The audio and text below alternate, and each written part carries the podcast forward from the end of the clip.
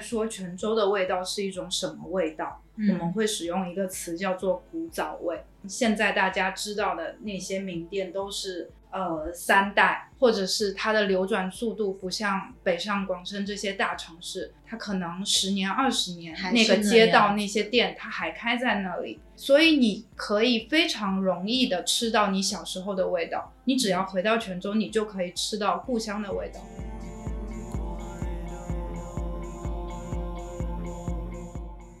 大家会说，那你再这么画，你画得过毕加索吗？他就，那我就。不用画，我就再找另一个媒介。于是他选择了火药，然后又把这件事占为己有了。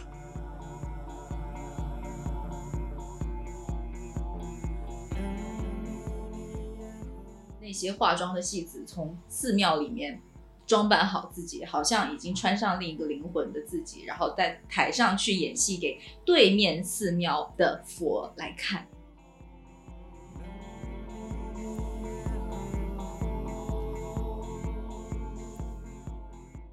Hello，大家好，这里是画仙桃，我是黄 c o n y 然后今天一起聊天的是黄瓜和牙医，然后我们想要聊一些关于泉州的东西，你们要不要先介绍一下自己？大家好，我是黄瓜。大家好，我是雅一。我们今天想要聊泉州，是因为呃，我们三个都。都是住在上海的泉州人，这两年明显的会觉得泉州变成了一个比较网红的旅行城市。最近也很多媒体在报道跟泉州相关的，我们就觉得可能也正好是一个机会，能把我们以前的一些生活经验呀，或者我们对于泉州的一些感想来一起聊一聊。这样，所以之前我不知道你们会不会遇到过，因为我感觉时不时经常会有人突然发给我说。马上去泉州了，你有你有什么推荐的地方吗？遇到这种问题，你们会怎么回答？其实就超鼓励朋友要走出市区城区，就是你可能给城区安排个一个一天到两天，你去走那种老巷区，我觉得还还有很还相对来说，就是可能还在保留一些传统，或者是还蛮有趣的地方。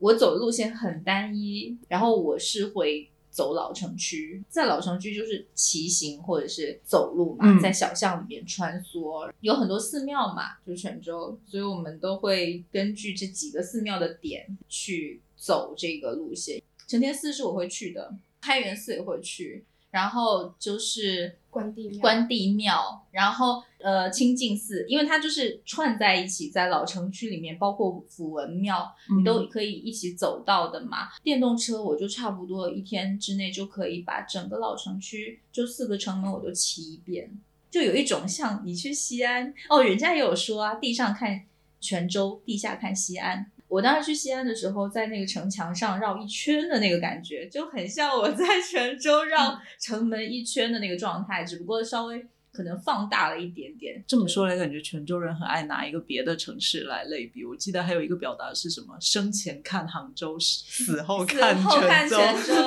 因为泉州的葬礼非常的办得很盛大。对对，然后就死后你会被伺候的好好的。一条龙服务。而且你会发现很多很神奇的人都死在泉，就是逝世在泉州。比如呢？比如说什么穆罕默德的四个徒弟三贤四贤在泉州，弘一法师也是圆寂。在泉州，就是有一些你感觉可能跟泉州搭不上关系的人，但是他其实最后都是在泉州走完最后的一生。刚刚说那个很妙，就是弘一法师，其实大家真的耳熟能详的，然后他就是生前在虎跑寺。出家就在杭州嘛，圆寂是在泉州。然后我刚刚也是有提到说，就是泉州的寺庙很多，它也是一个就是很妙的一个地方，就它有不同宗教的宗教大融合，成为泉州的一个名片了，就多元文化宝库，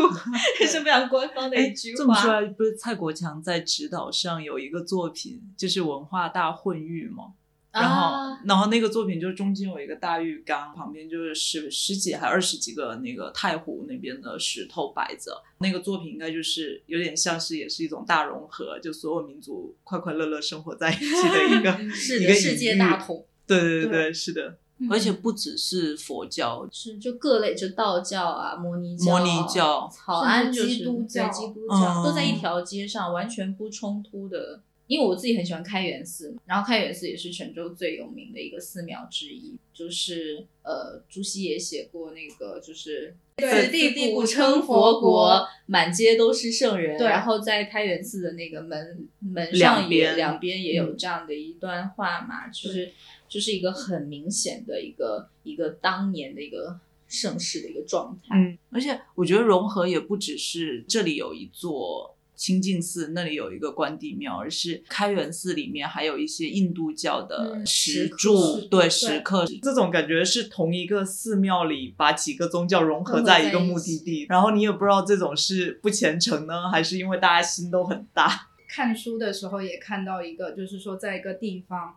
看到收藏了有以前那个天主教的天使石像，可能那个街巷的人他就觉得这个天使石像是他们那个地方的神明，嗯，就这个也是一个感觉很神奇的地方，嗯，所以是不是泉州人其实对于宗教的开放是一种？只要是神，我都信一信。对，就是可能大家都觉得举头三尺有神明，就很多东西就需要有个信仰吧。就是感觉神明其实是串联起社会关系的一个 纽带。泉州为什么感觉大家都在呃，大家的关系很近，这种宗族的观念很强？其实有一个非常大的因素就是神明。比如说你一个你。一个家为单位，你初一十五要拜土地公、观音菩萨，然后你可能还要去关帝庙拜拜啊，就是你自己家里的一些庇佑的活动。然后你作为一个家族的人，你要去拜你的祖先；然后你作为一个姓氏的人，你要去拜你的宗亲的祠堂；然后你作为这个村子的人，然后等到那个扑境，就是扑境就是地方的保护神嘛，就是掌管这片地方的神明。泉州是会轮流，比如说我村子轮流办那种佛诞日嘛，比如说每一年这个时候，那我们又要去拜同一个神明，就是无论是家家族、姓氏、宗亲、村子，你都有一层一层的神明的关系在把你嵌套在一起，然后你就感觉你是在一个单位的编制里面的。就虽虽然我们已经就是不在泉州，感觉这个编制不在，但是你回家可能遇到某些日子，你也要去跟神明报道的。就是可能你回家，你会你妈妈会说，哦，我们去拜一下关帝庙，就好像也是在回去跟神明说打个卡啊，打个卡。对，就是说回来了哈，这样子。然后离开之前也要跟他。也要再跟他报个到，然后保佑你出行顺利。对，然后就是因为我之前就刚好在翻那本就是刺桐城的那本书里面，然后他是提到那个一个英国的社会学家提出的一个观点，我就觉得非常有意思。他就说，呃，神鬼祖先这个体系是象征着民间对社会关系的分类。神就是社区，祖先就是你的家和家族，然后鬼可能就是这个家族和这个社区以外的陌生人，生人就像我们七月半在普渡一样，可能神明都在各个社会关系里面都有安插着不一样的力量的存在。对，然后包括说我们的关系这么紧密，那我们总归遇到这些闽南话叫歇戏。就是你总归是要碰头聚在一起了。C 系的普通话是什么？世事吗？我也不知道哎。他感觉祭祭祀的事情就类似类的。嗯，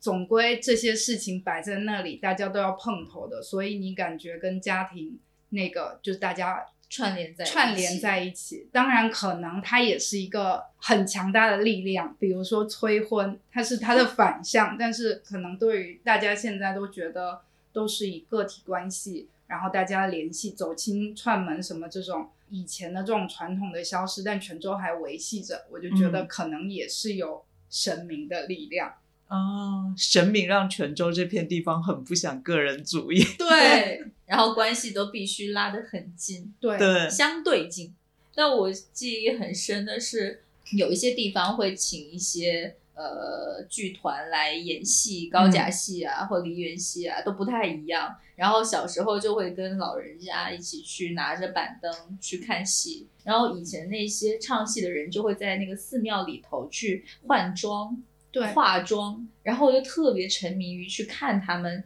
就是又好奇又害怕，因为他们在化妆的那个过程，我觉得好像似乎把一个人的灵魂换到了另外另外一个人的灵魂身上的一个过程。然后与此同时，他们会从那个呃寺庙里面出来，去旁边的戏台，然后他们就会去那个戏台去去演戏，就有一点像那个，就有点像日本的那个是演剧吗？还是什么能剧吧？也是呃是演剧还是能剧，它就是有一个它有一个廊桥，它也是从里头换装，然后从那个桥走过来，再到主要戏台这样的一个过程。它是专门的一个可能在建筑学上大家会去研究的一个结构嘛。然后我当时就觉得，小的时候就很沉迷于呃那些化妆的戏子从寺庙里面装扮好自己，好像已经穿上另一个灵魂的自己，然后在台上去演戏给对面寺庙的佛来看这就是从一个我到一个他者的一个过程一个一个桥。对呃，我我想那个天梯放出一个月后，蔡国强他奶奶不就去世了吗？对，然后那时候他就，我是哪哪一个文章里，他就说他奶奶好像就死得很平静，好像是呃来的时候借了一个，比如说借了一个躯体是一个盒子，现在只是又把盒子还回去了。嗯，我就看到这句的时候觉得好感伤哦。对，我记得蔡国强自己也有在说，就是说，就是他怎么看待死亡，看待他奶奶和爸爸的过世。他就说，就是说，这个人可能来到这个世界上，你就觉得这么多年怎么可能不坏呢？就是，嗯那但是那个就真的只是一个躯壳了。对，就是你该还回去也是要还回去，嗯然后就这个也是，就我和他怎么分呢？嗯，你跨过那个桥的我，真的就是我吗？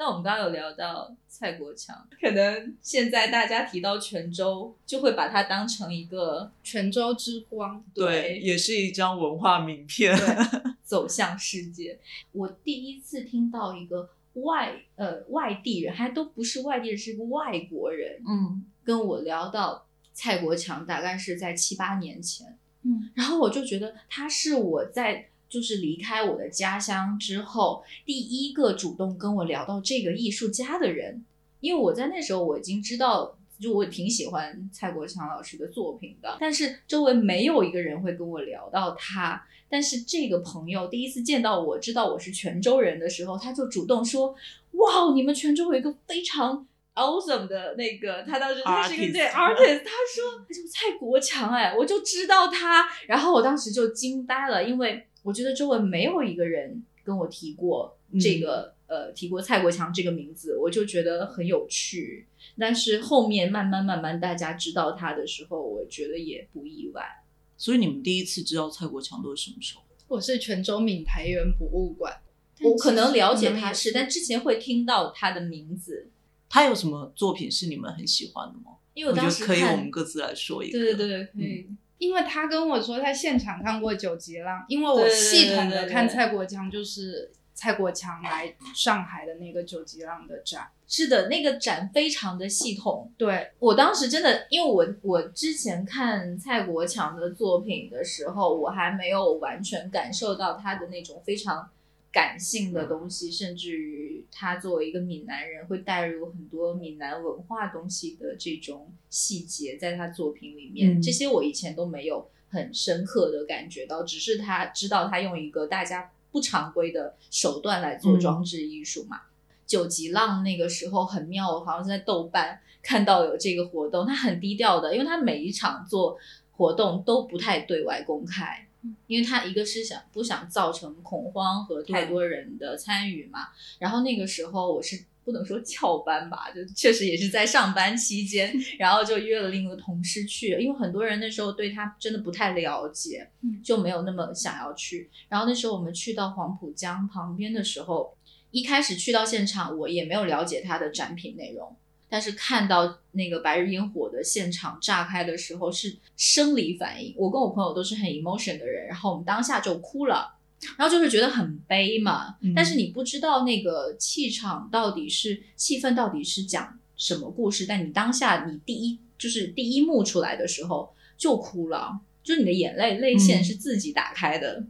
后面就是看完这个九级浪现场的白日烟火整个过程之后，他会引导大家进去展厅看整个故事，就是他的九级浪的一些那个展品介绍的时候，我才发现，就看他那个手稿，才发现刚刚白日焰火整个故事是描述葬礼的。哦，对，所以我当下就觉得哇，这真的是通过他的一个视觉冲击，马上把你的情绪调动到那个层面上去了。但是最让我感到很厉害的是，他是情商有多高，才能够在调动这么多人力物力去帮他完成很多的作品。就像刚刚呱呱讲的，就是他很系统的看了他整个。创作过程从他以前什么爸爸的火柴盒上面画山水画开始，每一次采访他都会聊到的东西，一直到他后面开始做呃怎么去用烟火，然后奶奶教他灭火等等这些故事，包括他奶奶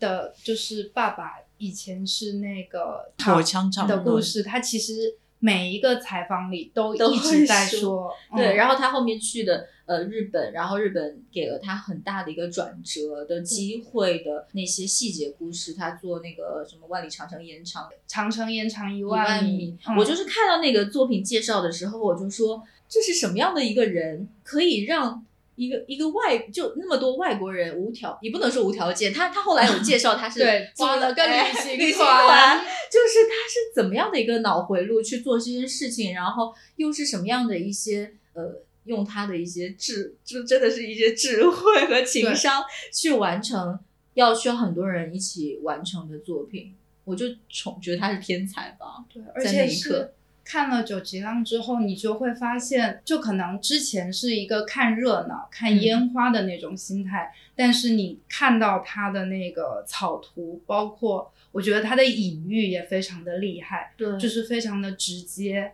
但是又很恰到好处，就是很多藏在里面的，包括像天梯这个，真的是一个非常简单的意象。但是就看天梯的时候，就当时看那个纪录片的时候，就真的是不行了。包括我现在再去看那个视频，就是真的就没有在现场，但是你也能感受到，就是你刚刚说的那种。生理的反应，因为那一天他在渔村，因因为因为天梯这个故事，就有看过纪录片的人都知道，他有介绍他之前做了三次，在伦敦、在上海、在美国都做都失败了。对，它是一个天时地利人和的事情，在他自己的一个会遇到，对他会觉得说会成功，他。总总归有他的原因，然后他回到了家乡来做，好像冥冥之中又带了一些这种，又回到我们刚刚说的冥冥之中，冥冥之中的力量。然后闽南人非常的笃信这些力量，嗯，然后他们也觉得回到自己的家乡有神的庇佑，有家人的。呃，扶持呃支持，然后以整个渔村，他调动所有能够做事情的人一起完成这件作品，他就觉得自己会更有力量吧。我记得那个纪录片里还有还有说，就反正有一个镜头，就是蔡国强跟别人说，说我请来了最好的导演、最好的焰火师、最好的什么烟火材料，但也只有会遇到就这一片才配得上这些人。就在成功之后，他他的一个感言。就是烧金纸那一幕，我就觉得 非常的泉州的。对，而且他烧金纸的时候，旁边还有可能这个亲戚那个亲戚说：“红红啊，你来这一点，就是跟他老婆说你来家里坐一坐，就这种特别日常琐碎的事情。因为我看纪录片，哎呀，我纪录片是后面自己再又看了一遍的，但我后面再看的时候，我就看到他的爱人就是很感动的就哭了嘛。他一开始是觉得说做这些事情很费钱，对，很费钱。然后有谁看呢？为什么要做呢？但是就是艺术家想要有能力，自己有这样的一个能力和机会实现的话，没有人想要错过这样子的一些机会，或者是是实现某种心愿。一些评论家就说，很多艺术家其实你到了一个程度，你都会你不知道下一步该怎么走。然后那那个剪辑也蛮妙的，就。不知道该怎么走，直接就切来天梯的这一块儿，就可能这个对蔡国强来说也是瓶颈之间的一个突破，或者是自己，因为我相信他之前的很多作品，有的也就是业务活，就不是自己真的想做的，或者是也是自己真的想做，但有很多商业的因素掺杂进来。但这个其实就是很纯粹的一个，完全是为了自己的一个完成嘛。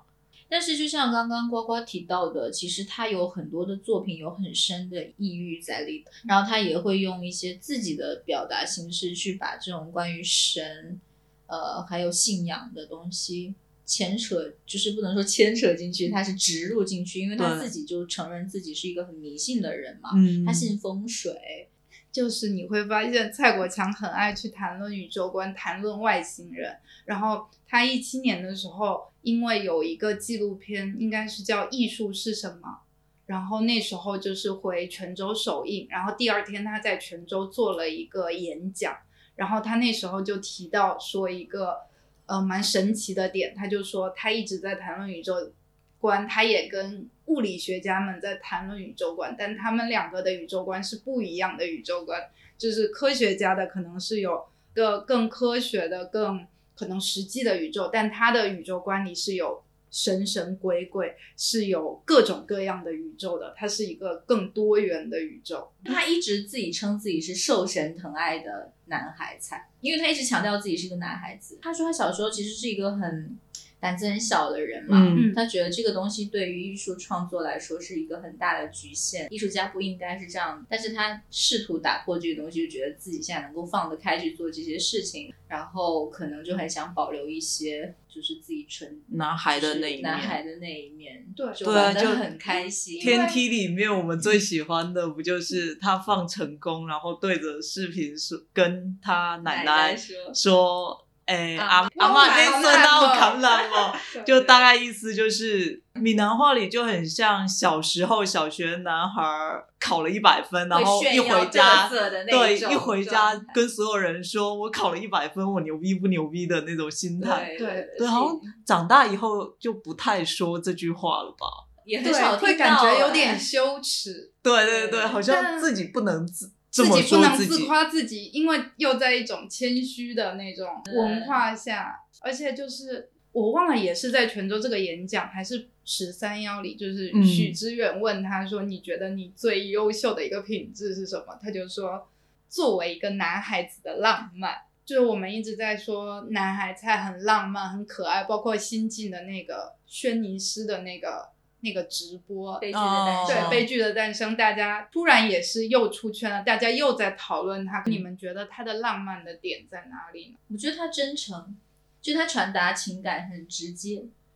而且我觉得他就保留了一些就是很所谓很土的一些东西，他就把它直接展现出来了。因为他觉得自己就是一个很草根的农民，上海那个展他不是有一个重要的不是起飞还是怎么讲？重要的不是飞起来，嗯，所以瓜总，你觉得他为什么浪漫？就是可能包括隐喻也好，然后有一种、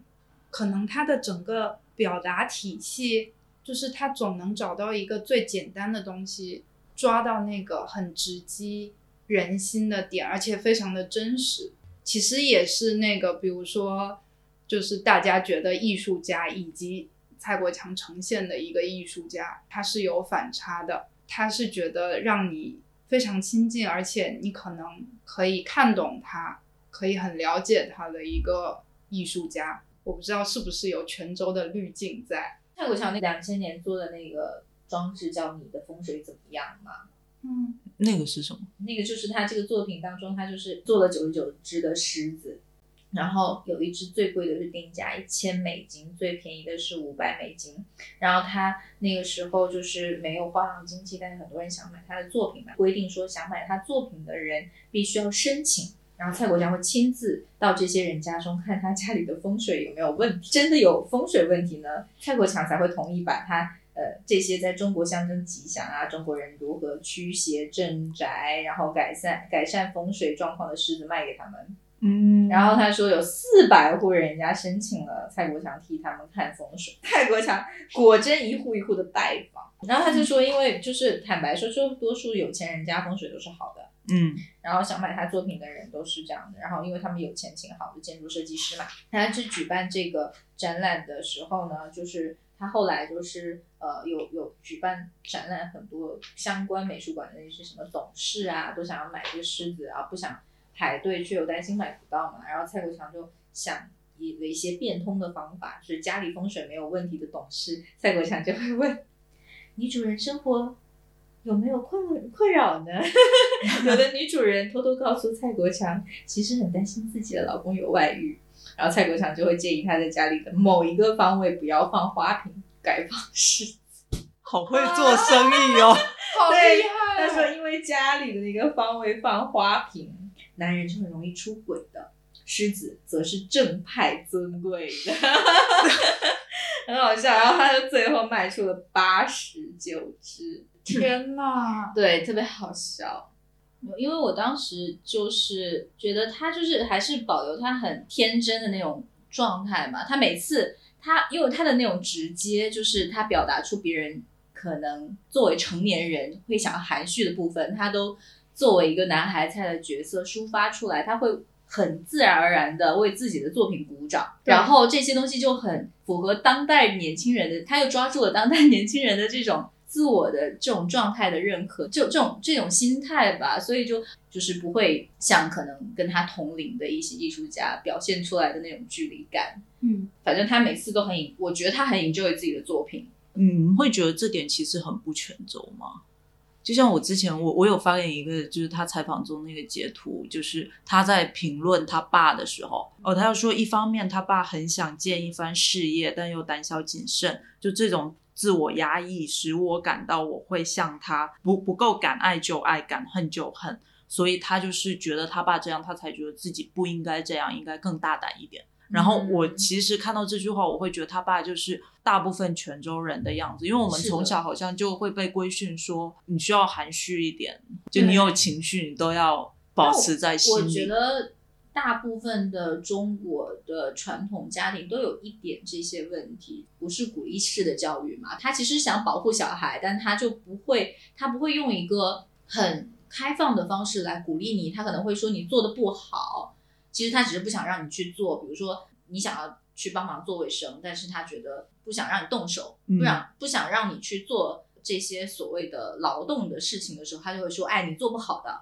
所以他们的表达方式是有问题的，然后会导致小孩的心里觉得我可能真的就是做不好，就永嗯永远就是不敢去试错或去做一些尝试。我觉得很多中国家庭都会有这样子的一种但你会觉得有地域的差别吗？因为比如说接触到很多北方人，他们可能就会比我们想的，就说闽南人更外放，会更没有距离，或者说更会表达自己，而泉州人就莫名的感觉，你再去做比较的话，会觉得好像敬畏心多了，反而走向内就变得很隐对，而且我觉得是两个方面，就一方面是一方面是刚刚说的隐忍，还有一方面好像我自己会觉得就是很多泉州人会觉得说，哦，你们去吵就好了，我、哦我就看着，反正哦你再怎样都不太关我的事，所以我就不去争，你知道就大概是这种心态我那天。才刚刚就是不是刚看完我之前很久没有看完的那个蔡国强的一本杨照老师写的那个书嘛，这本书里面比较像蔡国强的自述的那种感觉，嗯然后当中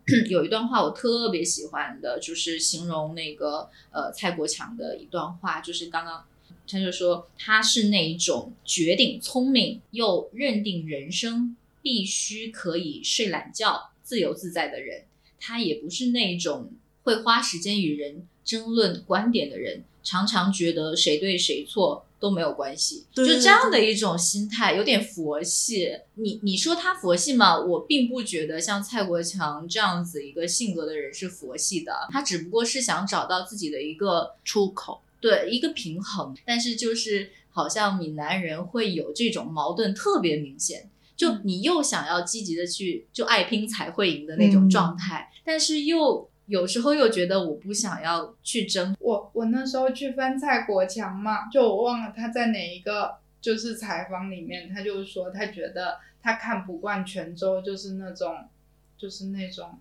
呃，好像天高皇帝远，哎是。然后就觉得呃对酒当歌就很有很有旧时的那种感觉，但是其实他说是消极和封闭，是的，然后就感觉一直在讲没有自己的家乡过去有多牛逼，因为泉州现在也是这样，就一直我们过去是我们过海上去是东丝绸方第之路起一大港点，，但其实我们都没有见过那时候的辉煌。对。所以就是，但是我们又沉浸在那个巨大的梦里，好像也一直没有缓过来，也不知道说我们这艘船要开到要开到哪里。他就跟一个，你不觉得就是没落的人才会一直回忆过去吗？对，就泉州就很像，比如说一个失忆老人就很爱回忆当年有。蔡国强就就很厉害，就是他那时候他是刚好，就是我觉得就是他在泉州做那个演讲，讲了一些还蛮感人的事情。就是他就说他是那时候是开始要去艺术寻根，就是跟很多美术馆做合作的起点。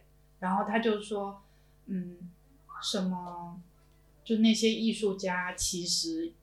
也是他长大的奶水。他说他是全世界的奶水养大的，嗯，然后他觉得他可以去给奶奶、爸爸烧香，他也可以去尊敬别人的祖先。我就觉哦得，其实对对对是他走出来了。就我觉得他以前迷茫的时候，就他不是刚去日本的时候，就有人问，会一直把东方跟西方对隔开嘛，然后就会问他，那你是东方还是西方？他就会觉得这件事就很奇怪，为什么要分东西方？所以他就跳出来站到宇宙的视角，开始去讨论地球跟外星人。然后大家会说，那你再这么画，你画得过毕加索吗？他就那我就不用画，我就再找另一个媒介。于是他选择了火药，然后又把这件事占为己有了。我觉得好牛逼，又能一直跳出一个圈。这本书里面有讲到你刚刚说的那个，他别人质疑他能画的像毕加索嗯嘛，这也除了别人质疑，他自己也质疑。呃，他一直其实会自我否认嘛，就觉得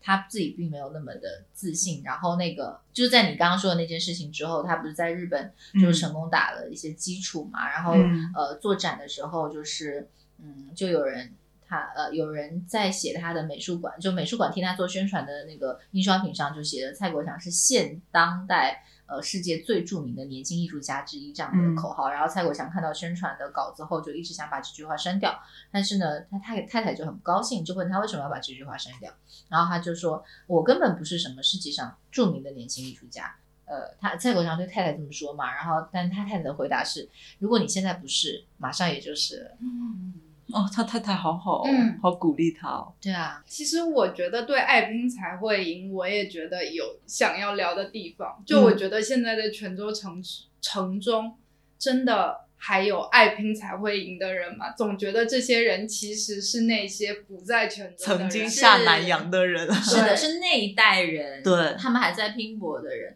而且我发现有一些，嗯，就后面自己觉得很多归国的华侨，他们并没有很希望自己的小孩出远门，即便出去了，你会发现就是我不知道其他城市这种情况的比例多少，但闽南这个比例就很大一部分，就是他会想把你的小孩培养的很好，把你送出国，但你最终你要回来，然后回来以后怎么样呢？还要找本地人。也许不管你在外面取得多好的成绩，你回来以后只要在家人身边就可以了。这样的一个状态，到现在我其实也没有能完全理解。他可能觉得说，我不希望我的小孩去受苦，就我以前经历过的那些打拼的苦，嗯我只希望我他经历那些好的部分，嗯回来以后有这样的一个教养就可以了。好像不需要你拿你所谓的技能和你得到的一切东西去做一件什么更厉害的事情。你说泉州人出去打拼，就无论呃怎么样，就是其实象征你成功的一个方式，就是你再回家把你的旧楼修起来。就最近嗯。大家都在转说都在福建人住在城堡里，其实我觉得也是这种这种东西，关乎面子，但是不管你取得多大的成就，可能无论是相亲家人定义你是否成功，就是那一你栋楼你你你盖的那栋楼够不够大？就是大家会有一些想要，比如说，嗯，泉州不太变化，嗯变化很小，很多东西讲好听点是真的，因为这一点保留的很好。泉州人很固执，其实是从另外一个角度讲，是他们不太愿意改变，也不是很愿意去完全接受别人的一些建议。因为泉州很多企业都是家族企业嘛，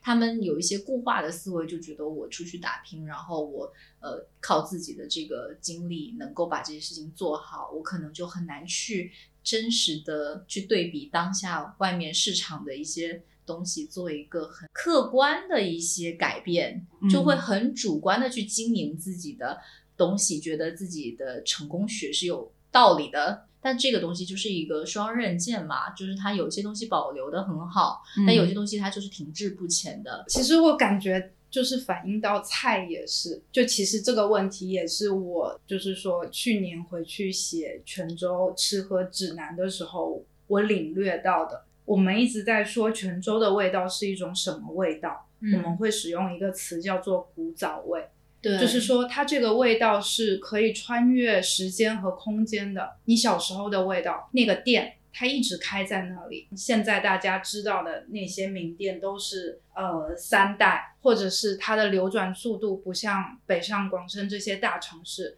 它可能十年、二十年那个街道那些店它还开在那里。所以你可以非常容易的吃到你小时候的味道，你只要回到泉州，你就可以吃到故乡的味道。你没有那种别人就是说回到故乡很怅然若失，我找不到嗯故乡味，我找不到童年味，所以我很失落的那种状态。所以大家说泉州的味道是古早味，但是我前几天就听到一句话，他说菜系是流动的，嗯所嗯就是菜菜系是活着的。就我们在定义一个菜系的时候，总会说好像有一个刻板印象，比如说正宗，或者是说他就应该做，他就应该照着那个方向做这个菜。那可能泉州就是这样，你可以发现泉州大家还是一种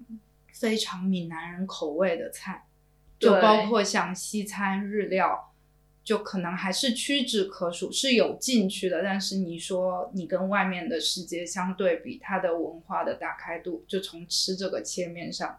也嗯会觉得好像也是非常固守。我我觉得这种其实你看，我们现在在上海也也吃到一些闽南菜啊，然后那些闽南菜就一些比较贵的，是厦门开过去的嘛。对，嗯然后我跟我跟黄瓜也有说过，就是我其实很难理解我为什么要花一个大价钱去吃泉州菜。就泉州菜在我心里就应该是一个很吃很便宜的，分量也不大，然后都是用可能调味体系，就是葱头油调味体系下的一个你能十分钟、十五分钟吃完的一个菜。嗯对，它就不应该是一个高级料理，但这样是不是嗯就会让泉州菜这个止步不前呢？我们之前这是很矛盾的地方吗？对，我觉得我很奇怪，我的口味就很不不符合泉州。就小的时候很不爱吃早餐，呃，我爸就会带我去那家西家西街嗯那家面线糊店吃面线糊，嗯然后吃完面线糊以后就去上学。其实我我我感觉我小时候都没办法欣赏到面线糊的美，真的吗？我是后来才喜欢面线糊的。我小时候好像就喜欢酸菜面、卤面，但面线我就觉得寡淡。真的哦还寡淡，我真的从小就觉得面线寡淡白胡椒粉，对，但那个还有其实就是当归他加当归酒，对，但那个不是他给你做的时候就会加它会的吗？它会他淋上有的可以去，对你可以哎，我们要不要说一下面线糊的做法是怎样？面线糊就是先说面线，其实就是拉伸，然后拉伸成丝的面，然后它去晒干。其实它有一点点像极细的挂面的那种。然后就是面线糊有两派嘛，一个是骨汤派，就是用猪大骨熬汤，然后一派是鱼汤派。就比如说国仔，他会猪大骨去熬，但是他会加梭子蟹和和虾，就它还是很鲜的，但是它的底子打底的还是嗯还是猪骨？哦，对，但是有的就是会用鱼骨去熬那个汤，可能做的白胡椒没下重，你就喝得出来有一个腥味腥味。嗯，然后泉州跟台湾呐、厦门呐、他们都会有面线嘛，嗯但他们是会一整把丢下去，就像煮面一样。但是泉州人是会把它捏碎，就捏的非常碎非常碎，然后加进去煮，煮完之后就用地瓜粉勾个芡，嗯所以它就是非常的浓稠的感觉。对，然后就是还有很多选择嘛。我就最爱加那个醋肉跟卤蛋，还有大肠。对，我是醋肉大肠，就从小到大醋肉大肠是固定搭配。然后如果想加什么再再加再想，嗯就可以加好是多我是，呃，我每次都点好多，我每次都加到三四十块钱，然后我那你都不是铺出来了？我我一直都是喜欢吃浇头的，不太喜欢吃底子的人。嗯